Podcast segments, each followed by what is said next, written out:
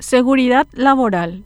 Hace unos días se viralizó el video de un trabajador pendiendo de un andamio que colapsó debido a la tormenta que cayó en el eje corporativo de Asunción. Aunque la víctima fue auxiliada por sus compañeros, vivió momentos de terror que fueron expuestos en la red de redes y trajo a la reflexión la poca atención que se le pone al tema de la seguridad laboral. Evidencia además el incumplimiento de una ley por cuya consecuencia, en otros casos, ha costado la vida de trabajadores y trabajadoras. La Ley 5804 del Sistema Nacional de Prevención de Riesgos Laborales, promulgada en el año 2017, dice que la normativa tiene como objetivo establecer las actividades de promoción, prevención, tendientes a mejorar las condiciones de trabajo y salud de la población trabajadora protegiéndola contra el riesgo derivado de la organización del trabajo que pueda afectar la salud individual o colectiva en los lugares de trabajo tales como los físicos, químicos, biológicos, ergonómicos, psicosociales, de saneamiento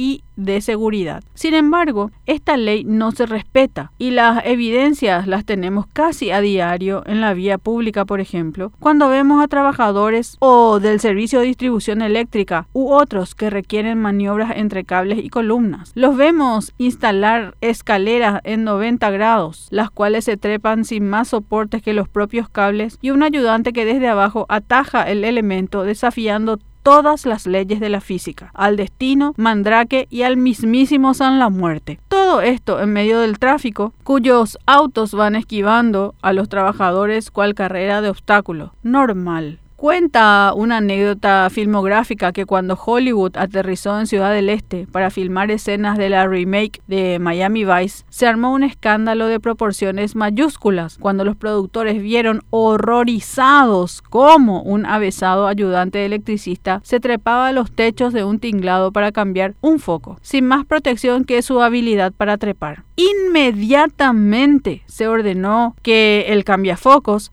bajara y que trajeran una grúa que lo elevara para terminar la faena sin riesgos. ¿Un foquito nomaco? Sí, un foquito que pudo haberle costado la vida a una persona y miles de millones de dólares a la productora. La irresponsabilidad de esa normalización de sistemas de trabajo no acordes a los estándares de seguridad es una calle de doble vía. Tanto el empleador como el empleado aportan su cuota de temeridad, porque así nomás luego es, y no es de machos andar colocándose tanto artefacto para colocar o cambiar un foquito, cambiar cables o trabajar pendiendo de un andamio lamentable.